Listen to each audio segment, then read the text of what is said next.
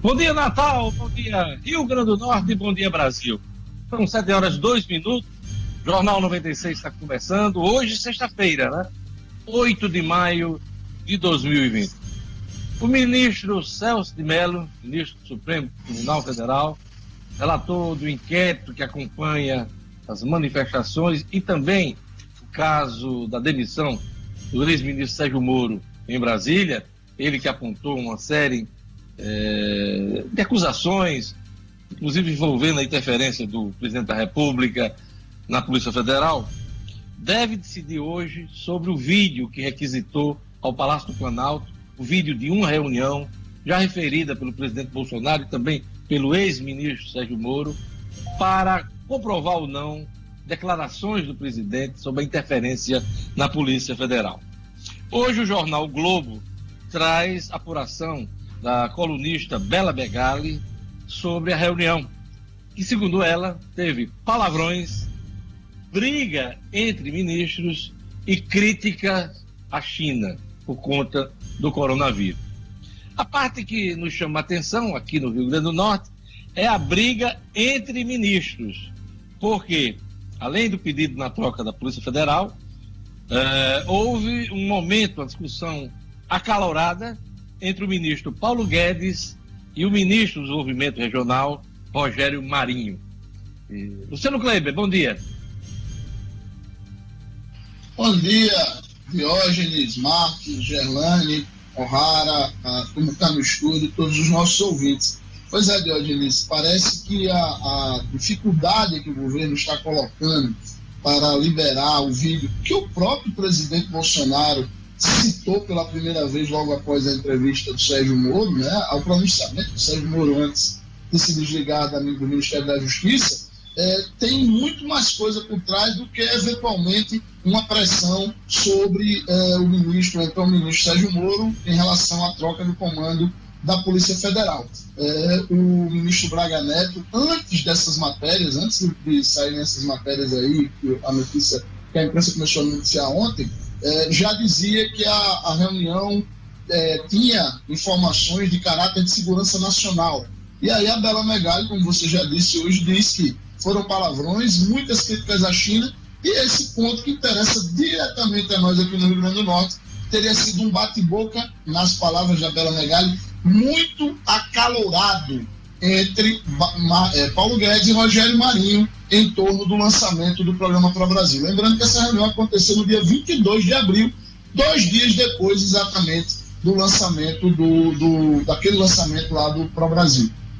Então, cresce a expectativa em torno do vazamento do conteúdo deste vídeo. Vamos ver a decisão de Celso de Mello no dia de hoje. Falar em Supremo Tribunal Federal, ontem o presidente da República, ao lado de ministros e empresários, ele atravessou a Praça dos Três Poderes e seguiu para o gabinete de Dias Toffoli, presidente do Supremo Tribunal Federal, sem avisar de última hora, inclusive transmitindo por lives esse encontro, e causando um certo constrangimento, causando um certo assombro. Marcos Alexandre, o presidente segue sem limites, né? Segue sem limites, Diógenes. Bom dia a você, bom dia Gerlane, Luciano, bom dia O'Hara, turma do estúdio, e nossos ouvintes aqui no Jornal 96. Bolsonaro, ele mais uma vez não perdeu a chance de demonstrar seu desprezo pela independência dos poderes, seu desrespeito pelas outras autoridades, as outras instituições do Brasil, né? Simplesmente ele acha que o Congresso, o Supremo, é todo o quintal da casa dele. Ele trata o Brasil assim, do jeito.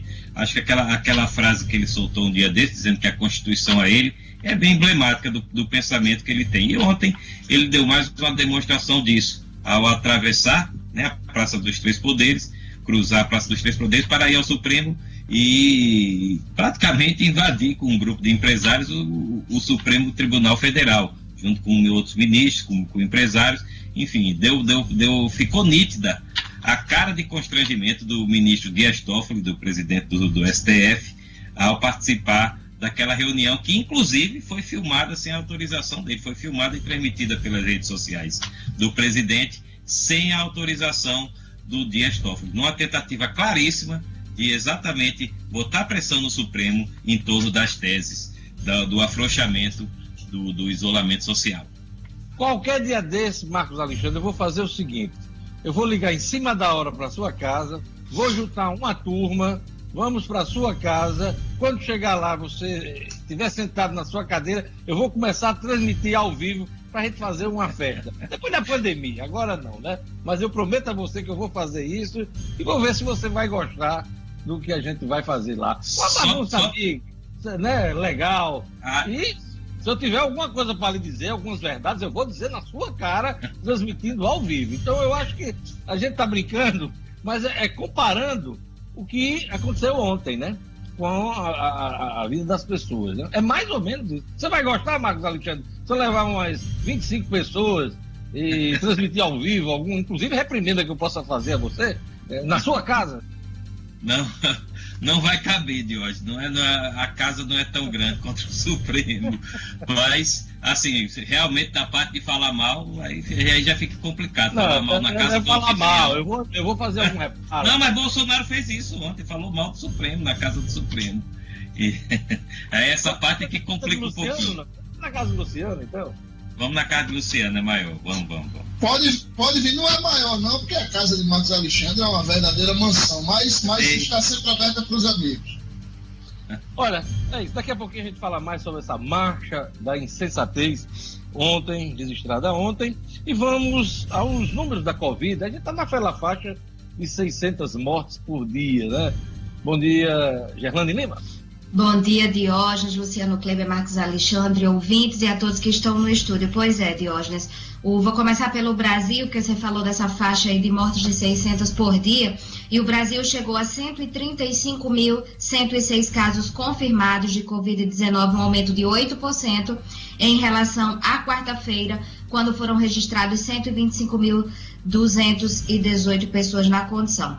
A atualização foi divulgada ontem pelo Ministério da Saúde. O número foi um pouco mais baixo que o de quarta-feira, quando os novos casos atualizados somaram 10.503 e o total de mortes subiu para 9.146, é uma marca que representa um acréscimo de 7% em relação à quarta-feira, quando foram contabilizados 8.536 falecimentos por Covid-19. Esse boletim, vale lembrar que o boletim da Organização Mundial de Saúde de ontem, quinta-feira, registrou 6.539 mortes por Covid-19 no mundo em 24 horas. Desse total, 600 foram confirmadas aqui no Brasil, que representa 9,17% de óbitos pela doença, Diógenes. A situação ainda é mais grave nos Estados Unidos, o país que, segundo o relatório, registrou quase 2.500 mortes pela Covid-19 em apenas um dia, quase 40% do total diário. Tem um detalhe aí que é bom pontuar. Hoje, depois dos Estados Unidos, o Brasil, o segundo país no mundo a ter número de casos elevados e também de mortes. Há declínios aí, número de casos, de mortes nos demais países, né? Somente os países europeus. E hoje, o Brasil só perde para os Estados Unidos em termos de casos e mortes, Gerlando Lima. Isso, é um dos países que mais preocupa. Por isso, Diógenes, que vários estados estão decretando lockdown, porque são essas seis, situação, né? Pelo menos hoje. Hoje começa que estão passando ou analisando o confinamento mais rigoroso. Isso, hoje começa em Fortaleza, por exemplo. Aqui no Rio Grande do Norte, vamos aos dados, Diógenes. Aqui no Rio Grande do Norte, dados divulgados pela CESAP apontam que já são contabilizados 76 óbitos, 4 novos óbitos registrados de quarta para quinta-feira. São 1.739 casos confirmados da infecção e 5.704 casos suspeitos. As mortes mais recentes foram registradas em Macaíba, Mossoró, São Gonçalo do Amarante e São Tomé. São Tomé, que é o município que registra agora o primeiro óbito pela Covid-19. No estado, São 246 internações. A gente tem batido bastante aqui nessa tecla, porque os números eles não estão compatíveis com a realidade, Diógenes. São 246 internações, de acordo com a CESAP, das quais 77 são consideradas casos críticos, e a taxa geral de ocupação da rede de saúde pública e privada é de 57%. Levando em consideração apenas a rede pública, a taxa de ocupação, de acordo com a CESAP, é de 42%. Ainda, de acordo com os dados que foram divulgados pela Secretaria Estadual de Saúde, a maior taxa de notificação da doença aqui no Rio Grande do Norte está concentrada na região metropolitana, seguida de notificações na região de Mossoró e no Seridó, respectivamente, e a região metropolitana também lidera o número de óbitos em investigação. Até o momento, só para se ter ideia, quase 7 mil testes já foram realizados aqui no estado. Vamos aos números do mundo. No mundo, são 3.932.000 casos do coronavírus, com 270 mil mortes. Esses são os últimos números do boletim. No final da edição, a gente atualiza. Diógenes. É isso aí. Olha, ex-ministro da Saúde diz que volta do futebol no Brasil seria flertar com o lockdown. O ex-ministro Henrique Mandetta deu entrevista ontem à CNN Brasil. Edmo Sinedino, bom dia. Bom dia, Diógenes. Bom dia, ouvintes do Jornal 96. Presidente do América, Diógenes, Leonardo Bezerra, né? Ontem, em entrevista ao Malik Nagib, colega da TV Assembleia, falava da necessidade de ajuda da FIFA, CBF, aos clubes do Nordeste, no quesito de respeito ao protocolo médico que vai ter que ser realizado por todos os clubes. É claro que isso custa muito dinheiro. O Leonardo Bezerra até disse que nesse momento a CBF vai ter que ter um pouco mãe dos clubes, que realmente não vão ter condição de realizar esses exames sem uma ajuda, né, da nossa entidade maior, Diógenes. Pois é, mas eu chamei as declarações do ex-ministro Mandetta. Ah, desculpe. Sobre o futebol. Desculpe, Diógenes. Seria acertar sobre o lockdown, Hélio. Exatamente, Diógenes. Ele e o Mandetta, Luiz Henrique Mandetta, em entrevista à ESPN, ontem, Diógenes, ESPN, ele falou que, e comparou, até nos comparou com a Alemanha, fez elogios à rigidez dos alemães, as condições, claro que são muito melhores do que a nossa, até denegriu um pouco os nossos profissionais, que eu considero tão bons quanto a Alemanha, só que as condições alemãs são muito melhores. Então, Diógenes, ele disse que a volta do futebol hoje ao Brasil, eu concordo plenamente, seria flertar com o lockdown, coisa que Federação Carioca, dirigentes de futebol, pessoas ligadas ao governo e o próprio presidente da República estão fazendo pressão, Diógenes, para que o futebol volte. Só para um registro, ontem chamou mais atenção a manchete, o jogador Diego Souza, né, do Grêmio de Futebol Porto Alegrense, testou como positivo. E uma mãe de um garoto das bases do Flamengo faleceu. Então, realmente é muito prematuro falar em volta ao futebol, concordo com o ex-ministro Luiz Henrique Mandetta. Diógenes. Pois é, depois de alguns dias de descanso, de tanto silêncio, o ex-ministro Luiz Henrique Mandetta passou a dar entrevistas ontem a vários veículos de comunicação. Teve entrevista na CNN Brasil, na ESPN, como o Edmo registrou. Isso. Ele que vai escrever um livro, já está contratado aí pela Companhia das Letras para falar sobre esse momento de pandemia no Brasil. Vamos acompanhar as declarações do ex-ministro da Saúde, Luiz Henrique Mandetta. Olha, eu queria mandar um abraço hoje, nesse 8 de maio, tem muitas datas comemorativas, e eu vou falar aqui algumas delas. Hoje é Dia Nacional do Turismo, atividade extremamente afetada nessa pandemia. Hoje é Dia do Artista Plástico. Hoje é Dia Internacional da Cruz Vermelha, hoje é Dia Profissional do Marketing e Dia da Vitória. E Dia da Vitória. Dia da Vitória é o dia na Europa, o 8 de maio, que comemora o fim da Segunda Guerra Mundial. Está completando hoje 75 anos do fim da Primeira Guerra Mundial. Foi o maior conflito da história e acabou com a rendição dos alemães no dia 8 de maio de 1945.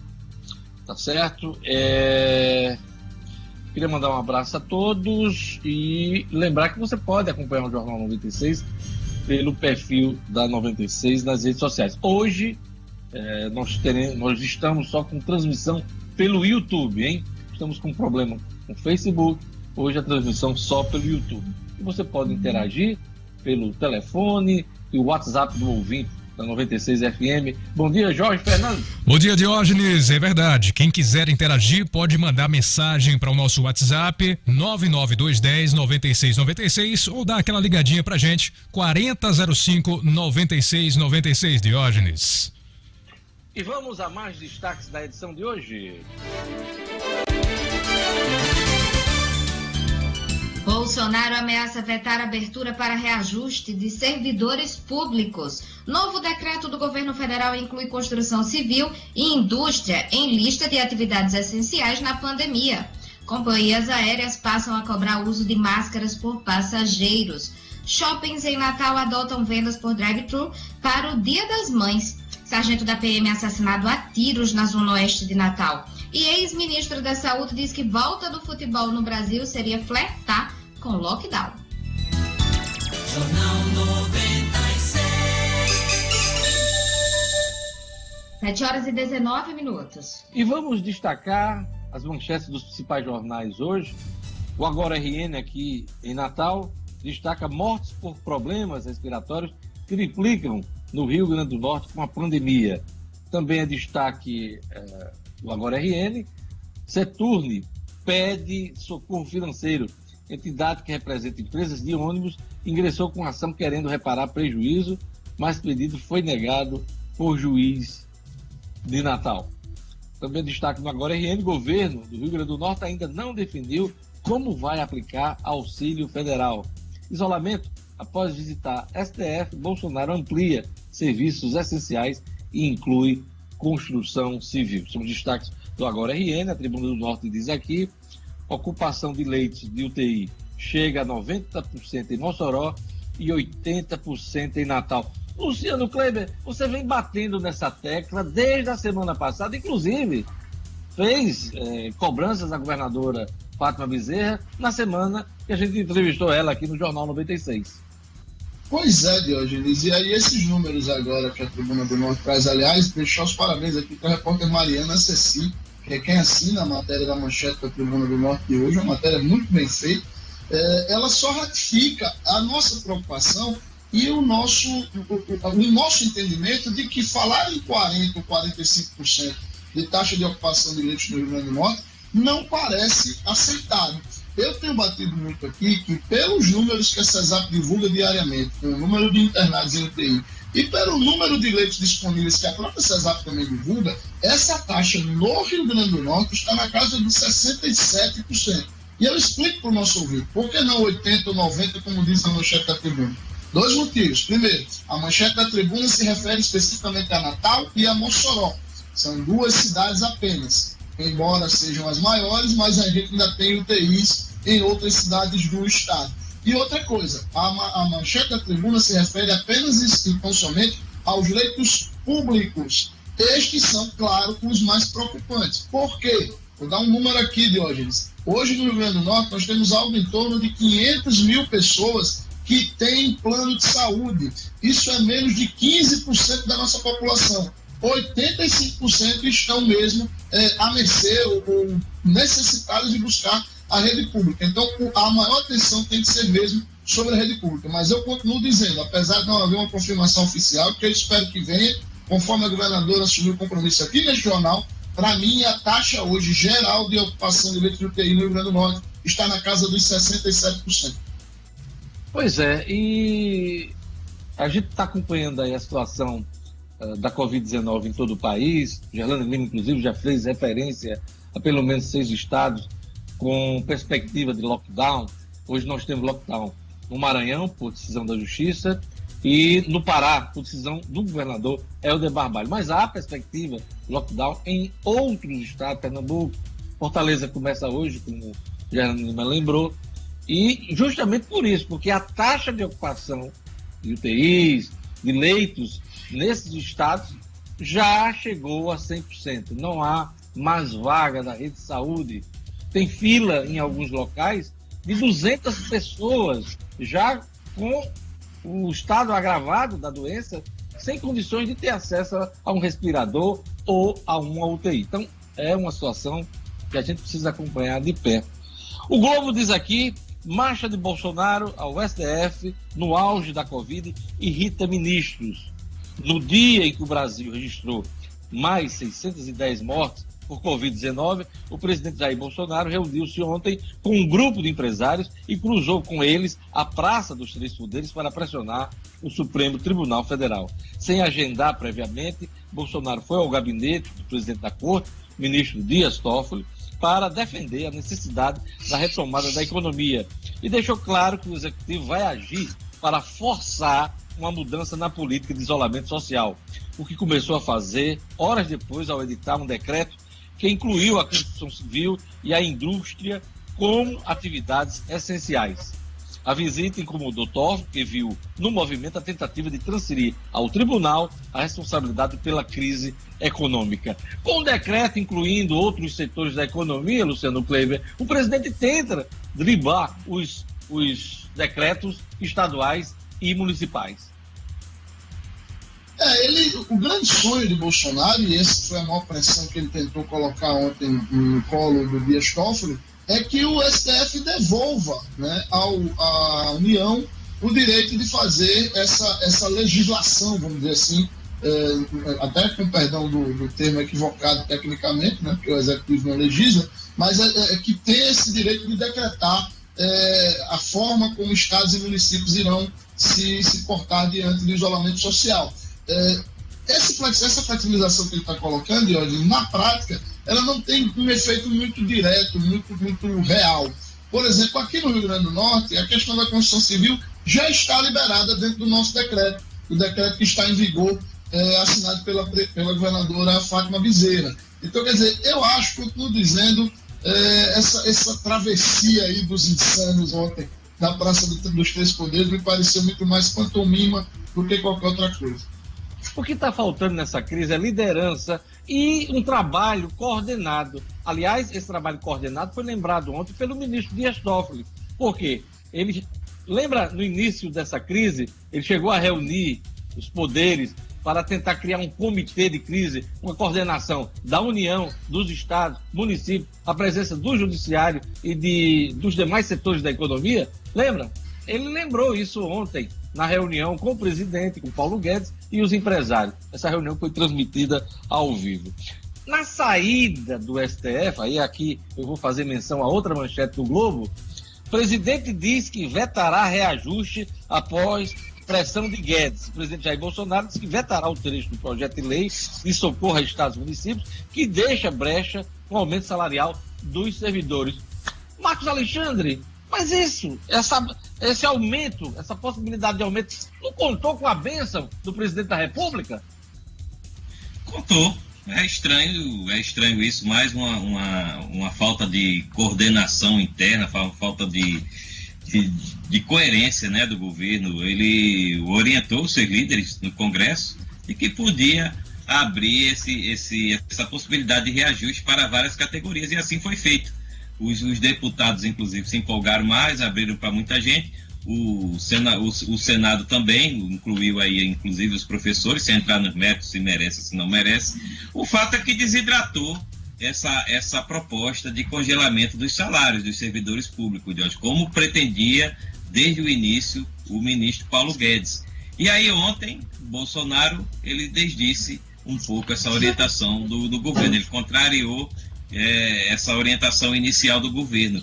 Disse, mais uma vez dando prestígio aí ao ministro da Economia, que ele, Bolsonaro, segue a cartilha de Paulo Guedes e por isso vai vetar esse ponto, mantendo aí 18 meses de congelamento dos salários dos servidores. Engraçado, curioso, é que não fala isso para os servidores federais, fala para os servidores apenas dos estados e dos municípios. A gente está acompanhando aí. O presidente diz uma coisa, diz até de manhã, à tarde, desdiz. Fica o dito pelo não dito. STF veda acesso de IBGE a dados das telefônicas. Isso é um assunto importante, inclusive daqui a pouquinho a gente vai mostrar uma entrevista com o gerente do IBGE aqui no Rio Grande do Norte. Essa notícia de ontem. STF veda acesso do IBGE a dados das telefônicas. O Supremo Tribunal Federal decidiu por 10 votos a 1 manter suspenso trecho da medida provisória 954, que determinava que empresas de telefonia compartilhassem sem informações de pessoas físicas e empresas com o IBGE.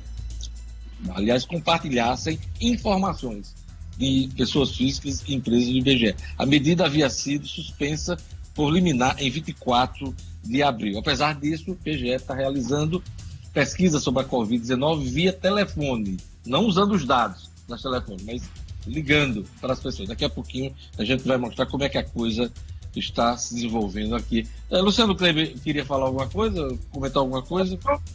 Quando você perguntou aí a Marcos, né? Marcos, mas o presidente não havia dado a bênção aí para a inclusão desses servidores, né? Isso. Eu esperei o Marcos responder. E daí? É mesmo. Pois é. Mas ninguém tem esse espírito seu, essa inteligência, Luciano Freire. Essa presença de espírito, assim, sabe? Folha de São Paulo diz aqui: Bolsonaro e Guedes marcham com lobistas ao STF, que reagem. Essa aqui é a manchete da Folha. E o Estado de São Paulo destaca aqui: Bolsonaro faz caravana ao STF em pressão contra o isolamento. Olha, todas as plantas do Viveiro Marina estão pela metade do preço, em 50% de desconto. São vários planos de venda. Você pode pagar em até 10 vezes no cartão de crédito. Viveiro Marina vende barato porque produz, hein? Grama esmeralda a partir de R$ 5,00 o metro quadrado. Acima de R$ 200,00 na sua compra, o Viveiro Marina entrega em Natal sem taxa de entrega. Loja aberta, as devidas seguranças, na esquina da Rua São José com a Miguel Castro, em Natal. Não compre planta sem antes fazer o orçamento no Viveiro Marina. Viveiro Marina, a grife do paisagismo. Vamos à previsão do tempo hoje no Rio Grande do Norte. Informações da Clima Tempo. Previsão do tempo.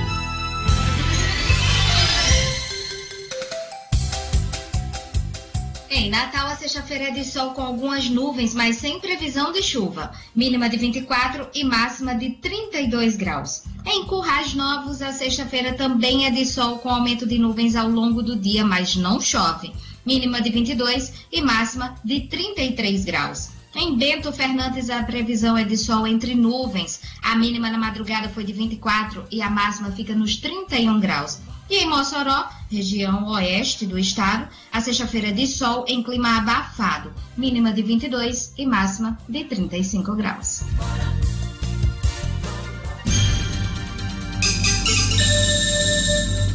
Sete horas e 30 minutos. Como eu já mencionei, o IBGE está fazendo uma coleta de dados da Covid-19 aqui no Rio Grande do Norte. A equipe do portal No Minuto tem na frente o repórter Rafael Araújo, conversou com Flávio Queiroz, supervisor do Instituto, que mostrou como o estudo vai quantificar pessoas com sintomas da doença. Vamos acompanhar. Essa pesquisa, a PNAD de Covid, ela foi elaborada, o principal objetivo aí é fazer essa amostragem semelhante ao que acontece com a PNAD contínua, né? Queria que você falasse um pouquinho mais sobre essa pesquisa. A PNAD Covid é uma pesquisa específica para verificar os impactos da pandemia do coronavírus no mercado de trabalho e na saúde da população. A PNAD Covid, especificamente, ela está prevista para durar até o final de julho, que é o período que deve se manter aí, é previsto se manter a pandemia. E os primeiros resultados serão ainda neste mês de maio. Diante dessa situação, a PNAD contínua, como a gente já conhece, ela é feita por amostragens quando os agentes do IBGE vão até a casa das pessoas fazer os questionamentos para a coleta de informações para a pesquisa. E nessa pesquisa agora, essa coleta está sendo feita por telefone. Eu queria que você explicasse um pouquinho das dificuldades do IBGE, o que é que vocês esperam aí dessa pesquisa sendo realizada por telefone. A gente sente neste momento de pandemia uma dificuldade em coletar os dados, porque as pessoas estão receosas e com razão. Todas as pesquisas do IBGE estão sendo realizadas desde o dia 18 de março, exclusivamente por telefone, devido à pandemia.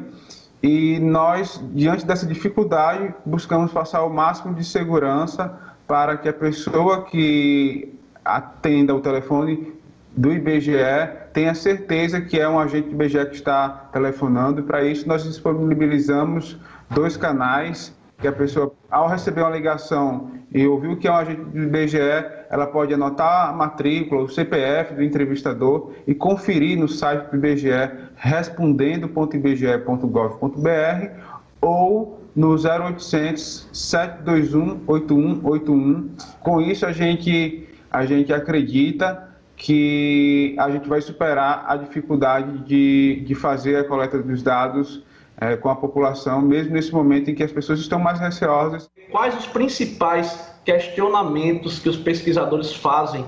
As perguntas são especialmente referentes ao mercado de trabalho e aos sintomas que as pessoas estão sentindo nesse momento, se procuraram um atendimento médico.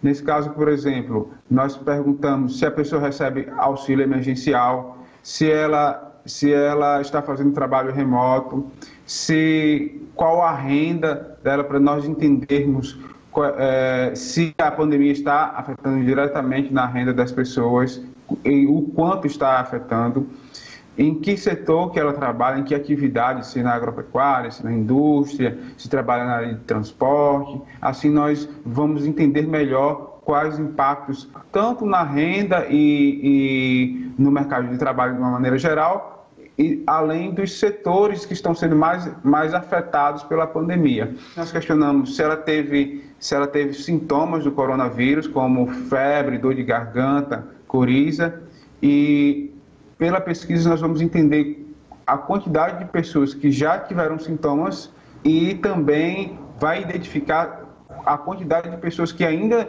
mesmo tendo sintomas, não tiveram acesso a atendimento médico.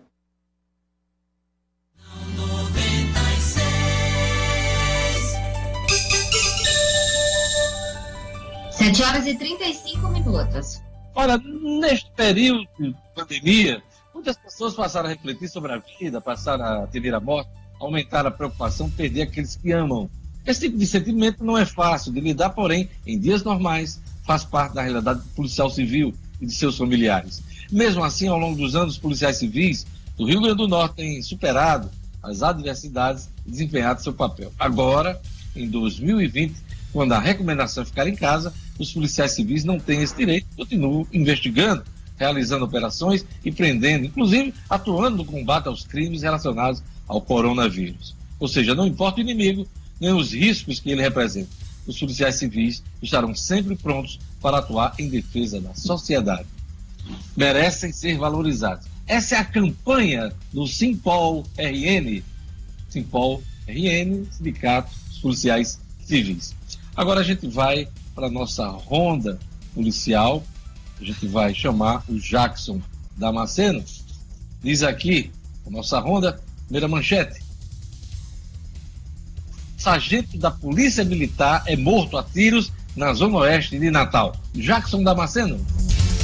Polícia, com Jackson Damasceno, o da massa. Oferecimento, Ótica Ideal. Compre seus óculos escuros ou de grau das melhores marcas em até 10 vezes no cartão. Temos convênios com empresas e associações. Facilitamos seu exame oftalmológico. Ótica Ideal. Nosso ideal é fazer você feliz. Edifício Barão do Rio Branco 5. Telefone 3201-6797. Sigam também nossas redes sociais. Olá, bom dia a todos que fazem o Jornal 96, bom dia ao nosso público ouvinte. Olha, o caso do assassinato desse sargento da Polícia Militar É muito estranho, muito intrigante.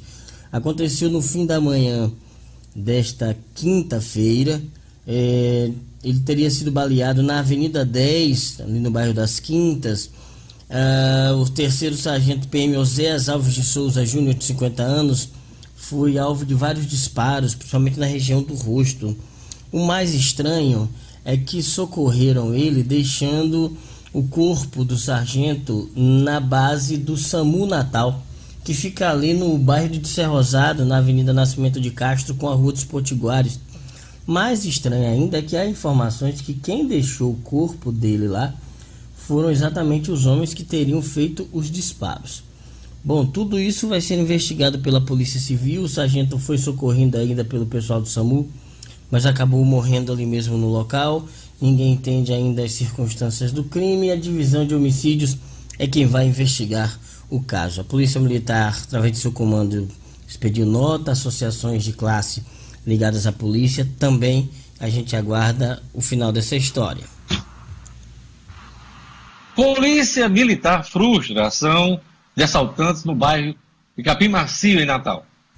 Noite movimentada no bairro de Capim Macio, na noite de ontem, informações de que uma quadrilha se deu mal ao tentar um assalto a uma residência ali na região. Na verdade, o assalto chegou a ser praticamente consumado. O carro da família foi lotado de objetos da residência. Acontece que a Polícia Militar conseguiu chegar à região. Os bandidos teriam batido o carro na fuga. Houve uma troca de tiros e pelo menos dois elementos foram presos. Um deles acabou baleado. Uma outra movimentação na noite de ontem foi no bairro de Felipe Camarão, um homicídio na rua Miraí, naquele bairro da região oeste de Natal. São essas notícias de polícia desta sexta-feira. A gente volta na segunda. Todos um ótimo final de semana, se Deus quiser. Jornal 96. 7h39. Fernando, ainda tem um tempinho. A Mega Sena acumulou novamente, não saiu pra ninguém. Qual é o número do concurso? E vamos aos números. Pois é, esse foi o segundo sorteio dessa semana, Diógenes. O concurso 2.259 da Mega Sena, realizado ontem, lá na cidade de São Paulo. E os números sorteados foram 20, 27, 41, 54, 56 e 58. Vou repetir. 20... Olha essa sequência aqui na casa dos 50, hein? Foi complicada, hein? 56 e 58. Difícil, hein? Só aquele povo que gosta de jogar, só daquela, né? Aquela cara. Vamos lá. Vamos lá. Os números da Mega. 20, 27, 41, 54, 56 e 58. Tem sorteio amanhã, sábado, e o prêmio estimado é de R$80 milhões. Pois é, a Quina teve ontem 31 apostas ganhadoras, cada uma vai receber quase R$100 mil. E a quadra teve 3.356 apostas ganhadoras. Cada uma vai ganhar R$1.300. Sábado que vem, amanhã, R$80 milhões. A gente vai para um rápido intervalo, daqui a pouquinho notícias do esporte, política, economia. Vamos ter também o Estudo Cidadão com Rara Oliveira. Hoje é dia de nota 10, nota 0 e também qual é a boa do final de semana. Tudo isso junto e misturado aqui no Jornal 96.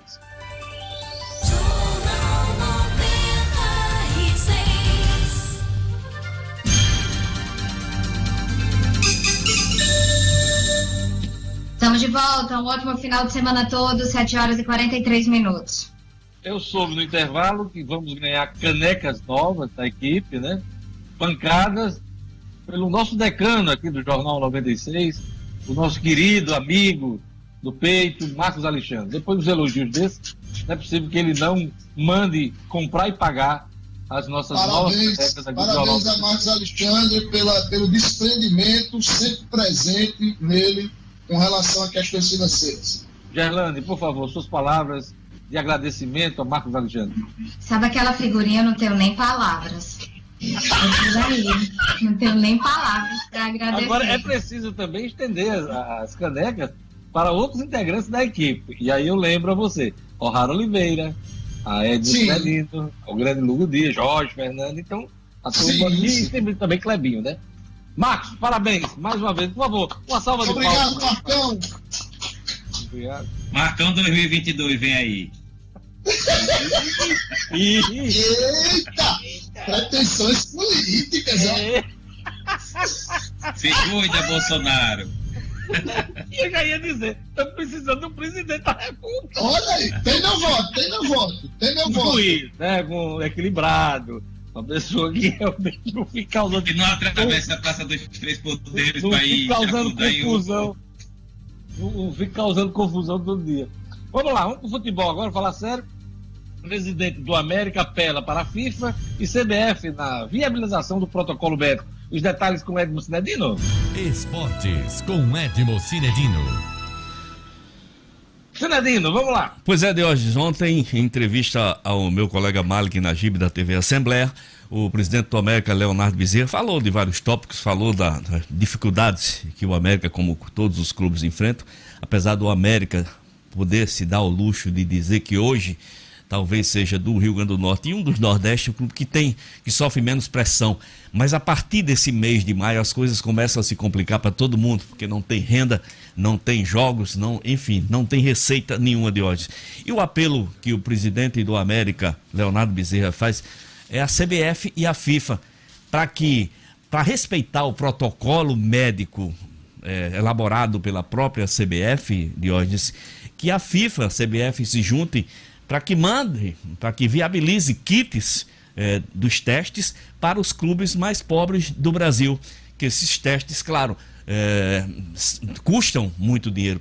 E o Leonardo Bezerra falou que esses testes mais simples, ele pode valer por 1, 2 dias, mas dentro de poucos dias, 5, 6 dias, teria que fazer novos testes. Portanto, esse teste mais completo precisaria sim ser feito com a ajuda da FIFA e CBF. E a gente fica na expectativa, ver se vai ter, com relação a esse assunto, uma resposta dessas entidades máximas do futebol brasileiro e mundial. Diógenes.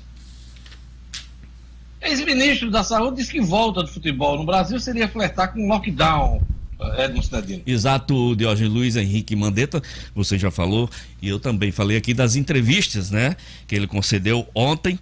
Ele disse que existe um perigo muito grande e fez uma comparação do Brasil com a Alemanha. Elogiou a Alemanha que deve voltar ao futebol nesse dia 16 de maio, se eu não me engano a data é essa. A Alemanha volta às atividades, mas ele elogiou a Alemanha pelas medidas que foram tomadas preventivas, pelo cuidado, pela rigidez dos testes, enfim, pelas condições e pelos profissionais.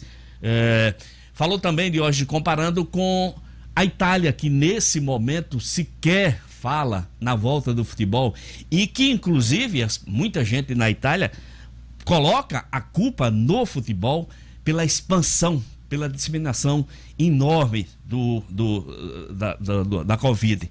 E ele, inclusive, uma dessas figuras mais criticadas hoje na Itália é o prefeito de Milão, Giuseppe Sala, que para muitos demorou muito a fazer a interdição do futebol.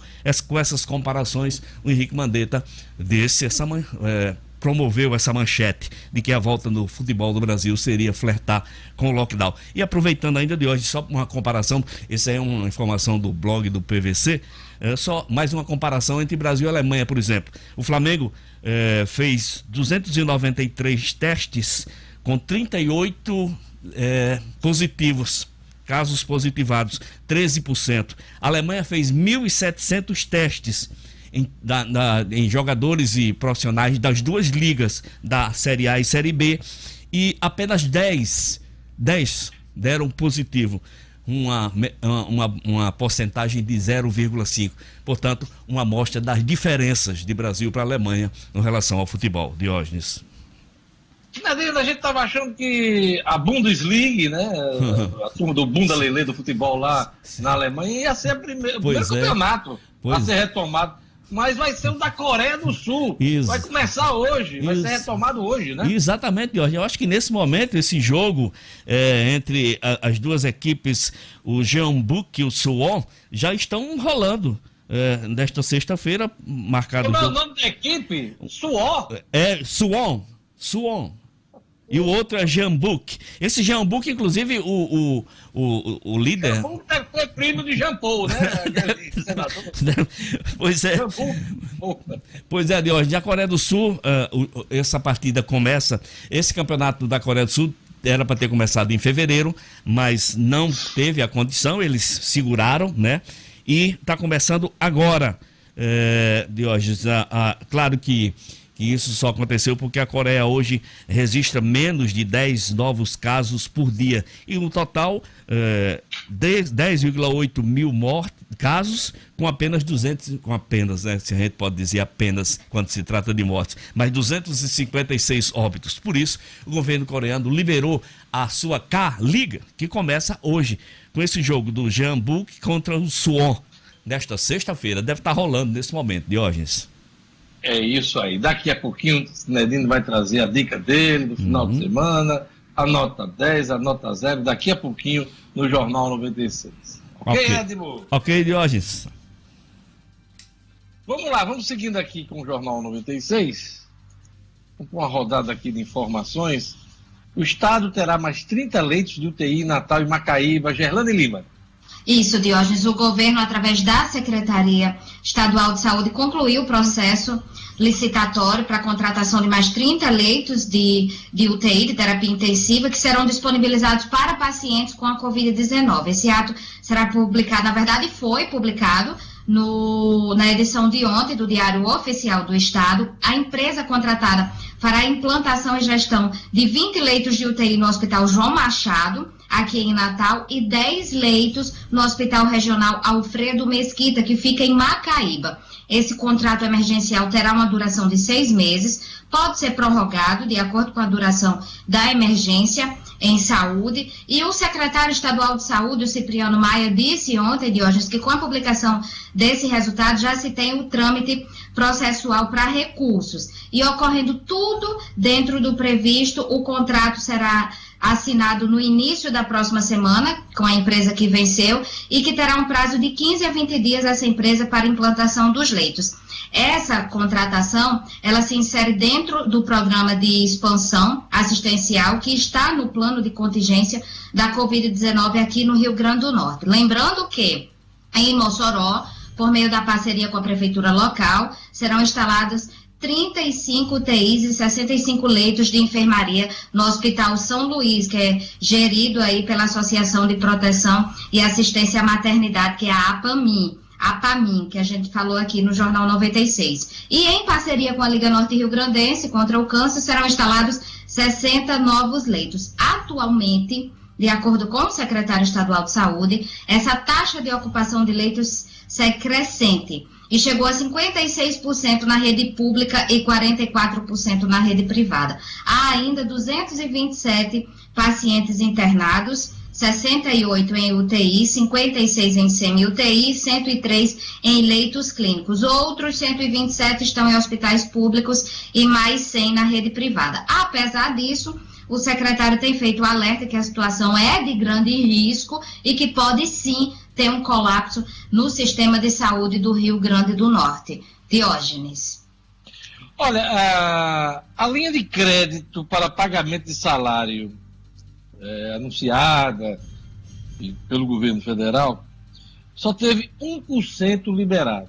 A gente passou semanas aqui tratando disso, da dificuldade de acesso dos empresários, da burocracia, da exigência. É uma realidade muito dura. Então, a linha de crédito de 40 bilhões de reais, apenas 1% foi liberado até agora. Então, essa ajuda não está chegando às micro e pequenas empresas. E sem acesso à linha barata para custear a folha, empresas pagam até 5 vezes mais caro para ter recursos que garantem o cumprimento do compromisso. Luciano Kleber. Pois é, Diógenes, a gente tem feito várias críticas aqui, que o maior problema das medidas, a imensa maioria delas extremamente acertadas no campo econômico, adotadas pelo governo Bolsonaro, tem sido a demora e, às vezes, até a não efetividade delas de chegar na ponta, né?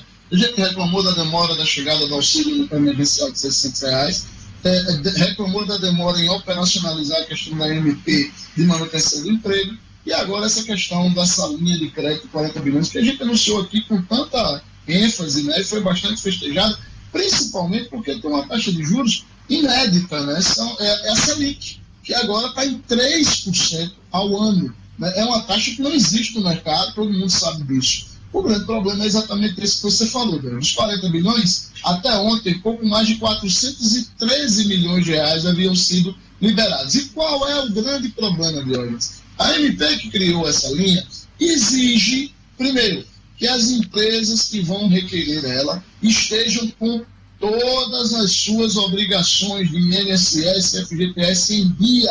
Não pode haver atraso de um dia sequer. Segundo, que essas empresas tenham pagamento da sua folha em banco, em alguma agência bancária. Ora, a gente sabe que mais de 95% das empresas do Brasil são micro e pequenas. A gente tem um contingente muito grande aí de microempreendedores individuais que empregam uma, duas, três pessoas. Como é que essas pessoas vão estar pagando os seus salários, os salários dos seus colaboradores em banco? Isso é praticamente impossível. Por isso que as pessoas não estão, as empresas não estão conseguindo acessar.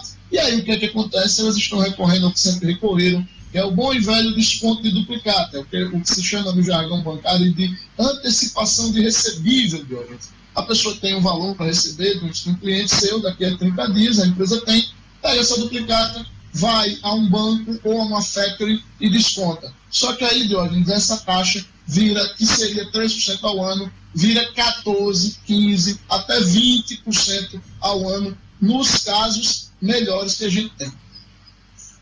Marcos Alexandre, o general Girão, que é deputado federal aqui pelo Rio Grande do Norte, ao lado de outros 11 deputados ligados a Bolsonaro, pediram o fim da CPI da fake news. Não é a primeira vez que esse grupo pede o fim da CPI da fake news. Aliás, ela foi até o prazo novo, no início ou finalzinho do ano passado. Explica pra gente o que é que quer Girão a partir de agora. Ele é alvo da CPI, é? Não, Diógenes, não é não. Não tem nada assim da CPI diretamente com o deputado Girão. Porém, o deputado Potiguar, juntamente com esses outros que formam aí uma tropa de choque do presidente Jair Bolsonaro na Câmara dos Deputados, estão aí se insurgindo e fazendo investida para tentar minar os trabalhos da CPI da fake news. Né, e você bem lembrou, não é a primeira vez. Semana passada, o deputado Eduardo Bolsonaro, né, filho do presidente, também tentou, via STF, derrubar aí os trabalhos da CPI. E teve o pedido negado pelo ministro Gilmar Mendes. Né, o Eduardo Bolsonaro teve o pedido negado. Agora surge mais esse pedido também ao STF do deputado General Girão, deputado aqui do Rio Grande do Norte, e mais 8 deputados lá da bancada da bancada que dá apoio e sustentação ao presidente Jair Bolsonaro. Pelo jeito, Diógenes, fica aí esse indicativo de que a CPI da fake news está incomodando, viu? Está incomodando.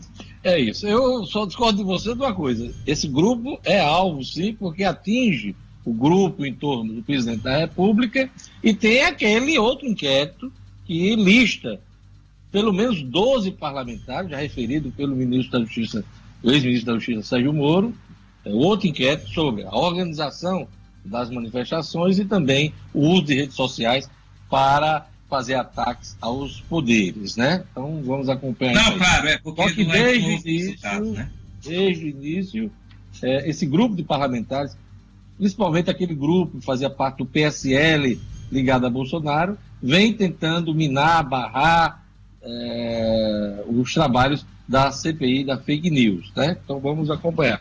De certa forma, acaba sendo alvo dessa questão. A gente falou aqui que mas eu acho que é bom você também marcar que Bolsonaro ameaça vetar a abertura do reajuste dos servidores públicos. Aliás, esse compromisso ele assumiu ontem na frente do próprio Paulo Guedes, né, o Marcos Alexandre? Exatamente. Segundo o presidente, né, a reza é pela cartilha de Paulo Guedes, e a cartilha de Paulo Guedes diz que tem que ser reajuste zero para os servidores públicos estaduais e municipais durante 18 meses, até o final do ano que vem. E, claro, isso desagradou muita gente. A Câmara e o Senado derrubaram esse tipo de medida, com o apoio, diga-se, do Planalto, inicialmente não de Paulo Guedes, mas lá dos gabinetes do Palácio do Planalto, e desagradou bastante o ministro da Economia, que não quer nem ouvir falar nesse tipo de medida. É reajuste zero mesmo, segundo a cartilha de Paulo Guedes, que ontem Bolsonaro ratificou que vai seguir. Vamos esperar. Luciano, que história é essa que o presidente da República vai descartar medida que aumentaria em 20 centavos o litro da gasolina no país? Explica pra gente. Aumento da contribuição sobre intervenção do domínio econômico, a famigerada CID, que é um imposto que foi criado ali no final dos anos 80 e que tinha no seu nascedouro a intenção de custear a manutenção das estradas do Brasil. Estradas, segundo o levantamento da FGV, transportam algo em torno de 35% do nosso PIB. Tá certo, Diógenes? A causa era nobre, a causa era nobre. Hoje esse dinheiro serve para quê? Esse imposto serve para quê? Essa contribuição? Para engordar os cofres do governo federal, porque a manutenção das estradas, inclusive as que têm hoje condições boas, a gente vê que a maior parte delas, inclusive, funciona por pedágio, né? Então, não adianta a gente falar que a CID está sendo usada realmente para isso. O fato é que esse aumento da CID é uma pressão do segmento sucroalcooleiro, que está vendo o etanol perder competitividade. É sempre bom a gente lembrar que na hora de abastecer um carro flex, você faz aquela conta. Se o valor do litro do álcool for até 70% do valor do litro da gasolina, vale a pena abastecer com álcool. Faz tempo que essa relação não é encontrada, principalmente aqui no Rio Grande do Norte. Com isso, o consumo do etanol despencou na faixa de 70% a 80% desde o início da pandemia, quando o preço da gasolina começou a cair muito. Deus. Aí a ideia, a pressão dos usineiros era que o presidente aumentasse a CID como forma de elevar o preço da gasolina, veja só, para que eles pudessem competir. Mas o presidente Jair Bolsonaro, felizmente, num ato aí, ouvindo o ministro Paulo Guedes, um ato de rara sobriedade, disse que não vai promover esse aumento da CID, graças a Deus. Vamos ver até que ponto e até quando vai ser mantida essa sobriedade que você fez referência. Olha, é ano eleitoral, tem livro novo na praça, Marcos Alexandre. Pois é, Diógenes, quer ficar por dentro do que há de mais atual em matéria de regras eleitorais? O livro O Processo e o Direito Eleitoral do advogado e escritor Kennedy Diógenes traz isso para você, ouvinte. O livro, que tem tudo para virar referência, trata de maneira simples e completa os principais temas do direito eleitoral, desde a sua construção histórica, seus conceitos e suas normas mais recentes, definidas pela última mini-reforma política. O livro O Processo e o Direito Eleitoral já nasce assim como uma importante fonte de consulta para quem deseja participar de campanhas eleitorais e até mesmo ser candidato. O livro O Processo e o Direito Eleitoral de Kennedy Diógenes está à venda pela internet, no site www.oeleitor.com.br. É isso aí, Diógenes. Novas resoluções do Conselho Nacional de Justiça alteram prazos processuais e recomendam que juízes não bloqueiem auxílio de emergência para execução de dívidas. Quem explica pra gente é o O'Hara Oliveira, no Estúdio Cidadão. Estúdio Cidadão, com O'Hara Oliveira. Bom dia a todos que nos acompanham nesta sexta-feira. Olha, o Conselho Nacional de Justiça editou uma resolução ontem para recomendar que juízes e desembargadores não façam o bloqueio ou penhorem para execução de dívidas judiciais o auxílio emergencial no valor de R$ 600 reais concedido pelo governo. Esse auxílio, todos já sabem, vem sendo pago a trabalhadores informais, desempregados e chefes de família mais atingidos pela pandemia do coronavírus. O texto do CNJ determina ainda que, em havendo bloqueio de valores posteriormente identificados como oriundos de auxílio emergencial, a recomendação é que seja promovido no prazo de 24 horas seu desbloqueio diante de seu caráter alimentar. O Conselho também aprovou ontem uma nova resolução que renova a suspensão de prazos dos processos físicos até o próximo dia 31, como medida para atenuar os efeitos da crise. O prazo anterior era o dia 15 de maio. Lembrando que, como a gente falou aqui no Jornal 96, os prazos dos processos virtuais já foram retomados desde a última segunda-feira e não ficaram interrompidos por essa nova resolução. Também está mantida a possibilidade de a parte informar em petição sobre a impossibilidade de prática do ato pela necessidade de coleta prévia de novos meios de prova. Porém, a resolução deixa claro que nos estados em que forem decretadas medidas mais restritivas à circulação de pessoas, o chamado lockdown, os prazos dos processos virtuais serão automaticamente suspensos. O'Hara Oliveira, para o Jornal 96. Jornal 96. 8h04. Qual é a boa do final de semana, hein? Vamos para as dicas da nossa equipe, para que você tenha um final de semana muito bacana.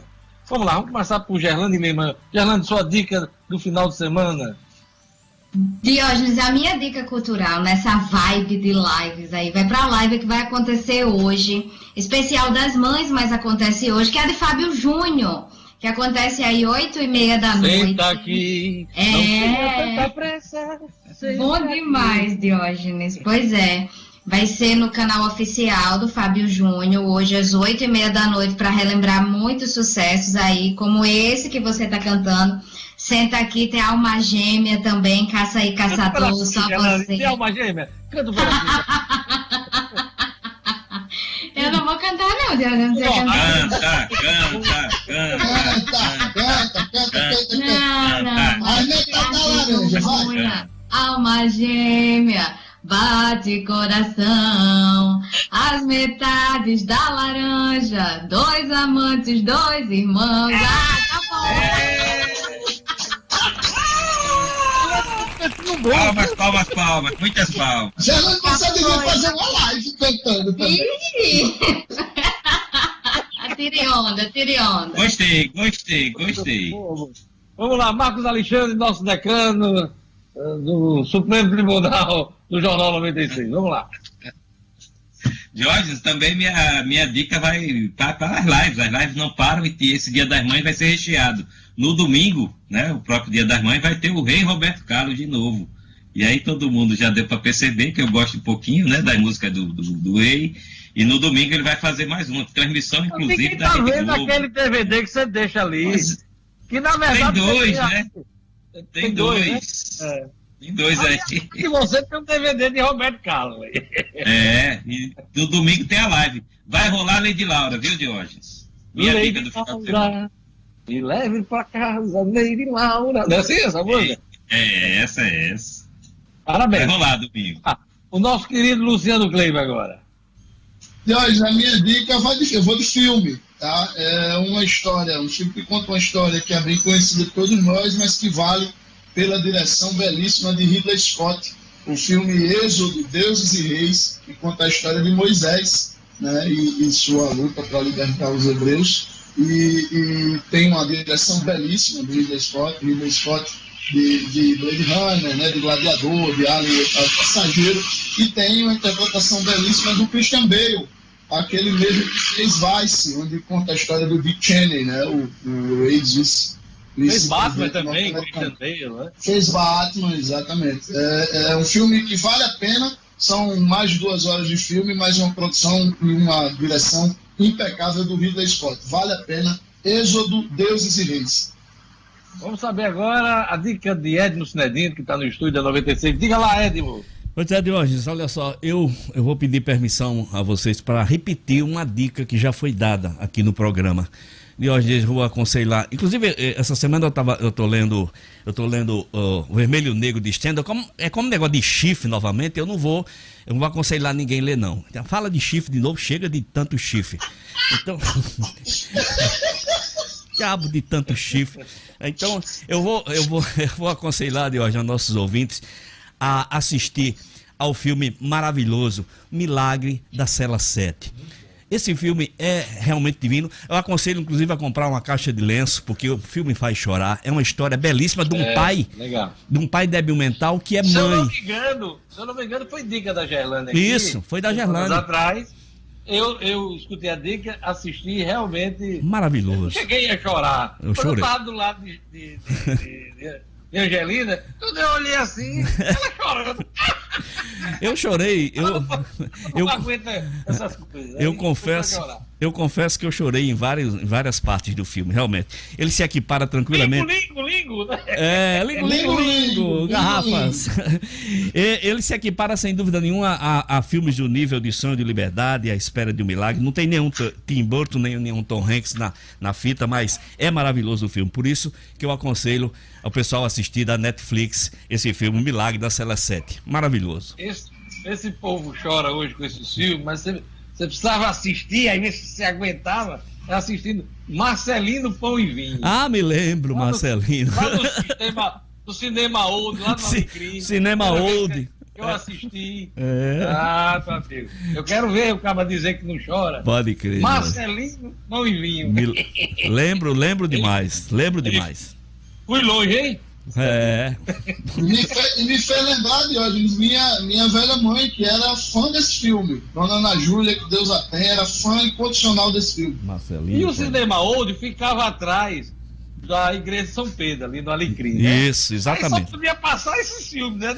Marcelinho, enfim. Jesus Cristo, A Paixão de Cristo, 10 Mandamentos. Esses filmes tudo eu assisti nessa época lá. Olha, gente, a minha dica é 000. Uma série da Amazon que está fazendo muito sucesso. É mais uma história de narcotráfico, mas é muito bem feito porque é baseado na obra do italiano Roberto Saviano, né? Saviano, que é jurado de morte pela máfia italiana, tal, escreveu vários livros, Gomorra, 000, entre outros. Então é muito bem feito, a produção é muito bacana. A história acontece nos Estados Unidos, México e na Calábria, na Itália. Então, são as 3 histórias ao mesmo tempo. Eu recomendo. Assisti essa semana, em 2 dias eu assisti quase os 10 capítulos. Então, muito bacana, 000. Falar em 0, vamos agora para a nota 0 da semana. Antes da nota 0, eu vou ler aqui, vocês vão me permitir, e logo em seguida eu voto. A notícia sobre Regina Duarte. Minha Nossa Senhora! O que foi aquilo, a entrevista daquela senhora ontem na CNN Brasil? Olha aí, a secretária especial de Cultura, Regina Duarte, minimizou ontem as torturas e mortes cometidas pelo Estado brasileiro durante a ditadura militar. Disse ela, palavras dela, hein? Na humanidade não para de morrer gente. Se você falar vida, do lado tem morte. Não quero arrastar um cemitério de mortos nas minhas costas. Disse ela em entrevista à CNN Brasil. Sou leve, estou viva. Para que olhar para trás? Que horrível ficar arrastando cordéis de caixões. Entrevista dada ontem na CNN Brasil. Repercutiu muito mal. Ela que continua se agarrando ao cargo em Brasília. E se humilhando e nos brindando com esse tipo de declaração. Então, eu queria dar minha nota 0 para Regina Duarte, a ex-namoradinha do Brasil, quase viúva porcina, e que agora é secretária de Cultura deste país. Minha nota 0 é para Regina Duarte. Marcos Alexandre.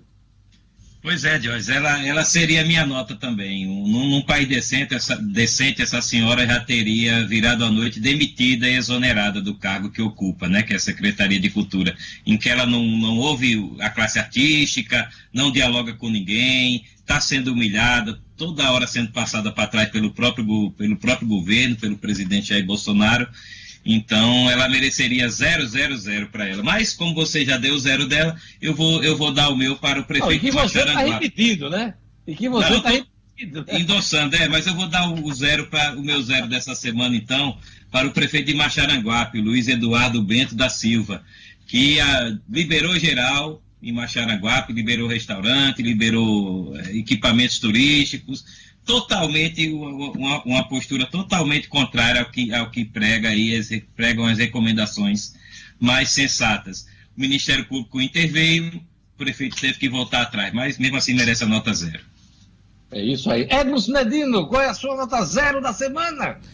Diógenes, não poderia ser outra pessoa a merecer essa nota 0.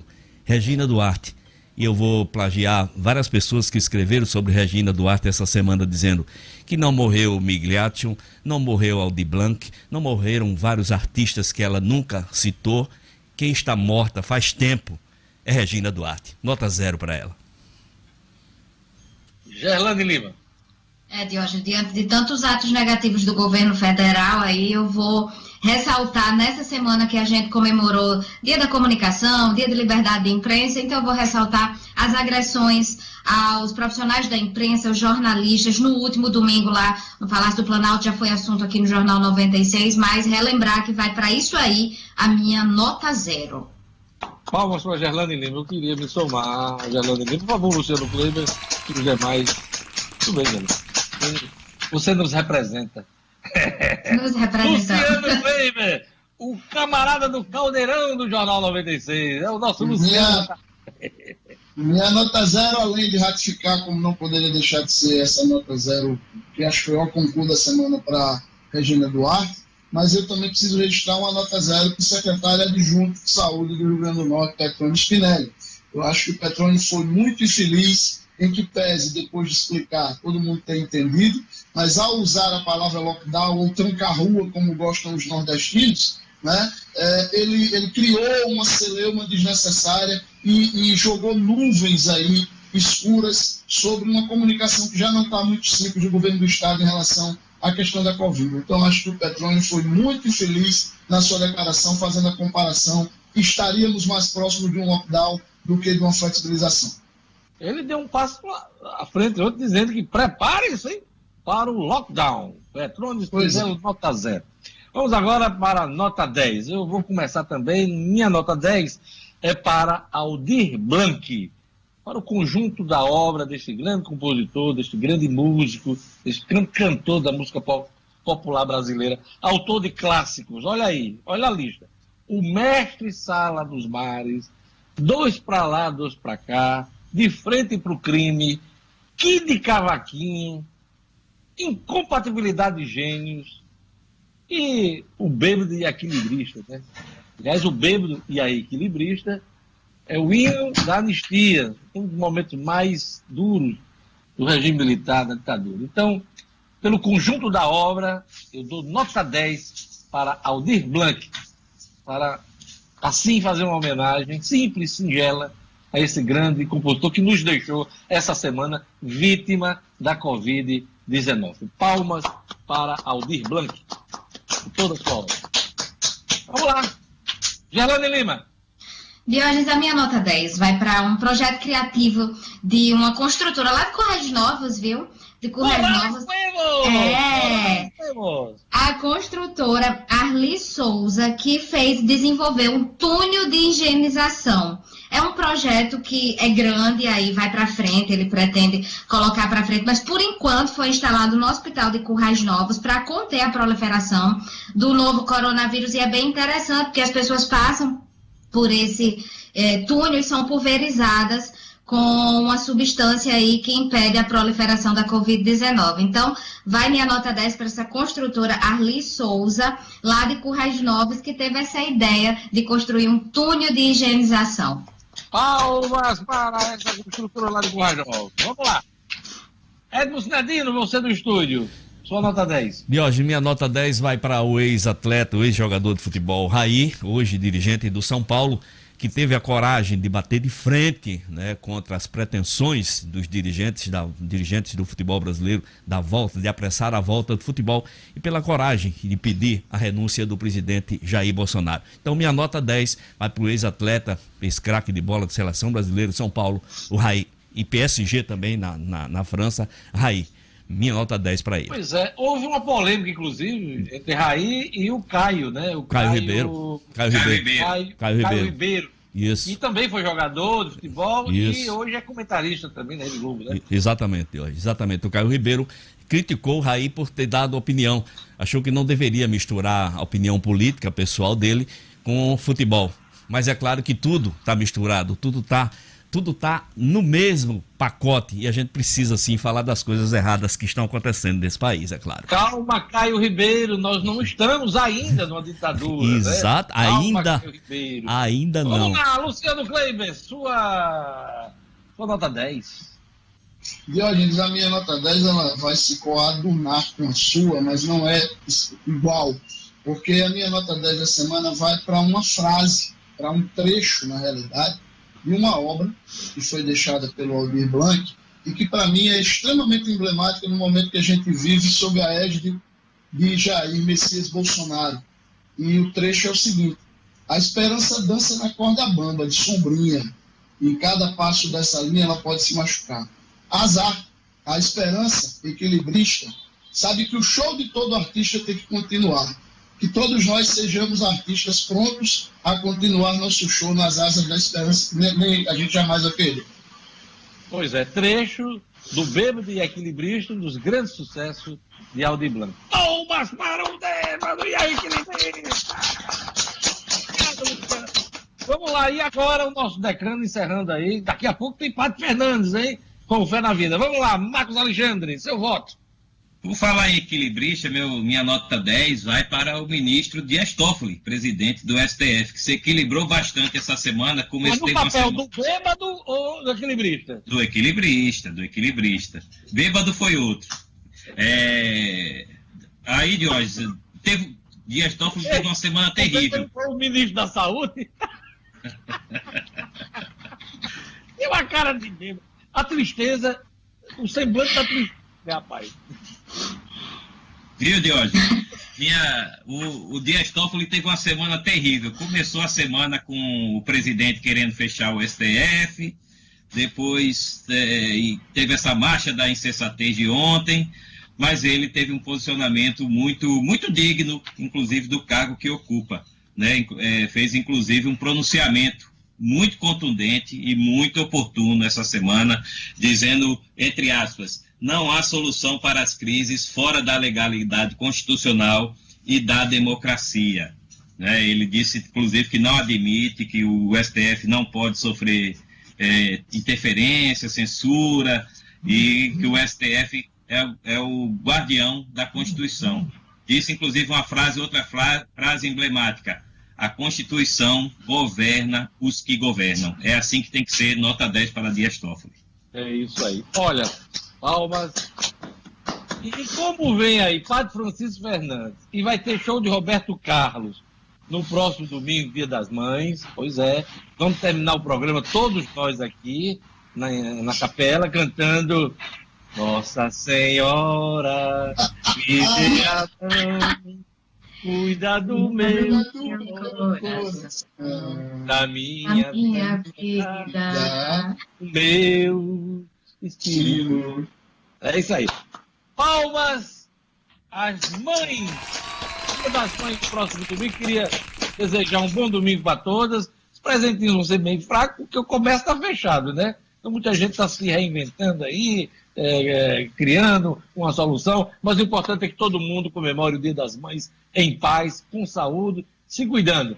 Cuidem das suas mães.